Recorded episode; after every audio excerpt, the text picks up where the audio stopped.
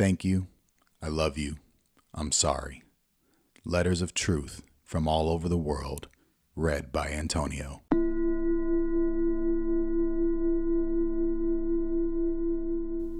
Dearest collective you, you know who you are. Thank you for allowing me to walk out my journey and for taking an important place in this process. Thank you for being there to listen to my heart, to speak into it when requested, and for being silent when I needed the space to think.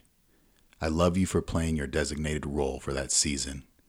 You may never know this, but for the times that you didn't come through in ways I'd hoped, or could not or did not fulfill my expectations, you forced me to grow.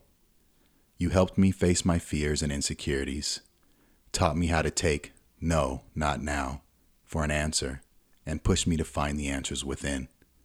I'm sorry for placing the burden of expectation on you and for pointing the finger at you instead of directing it inward.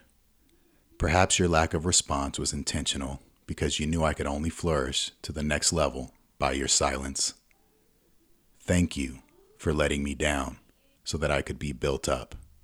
Thank you for demonstrating that wisdom is needed for future requests made of me in other relationships. Your impression on me is lasting. I will take it into all future interactions. I will always love you for that.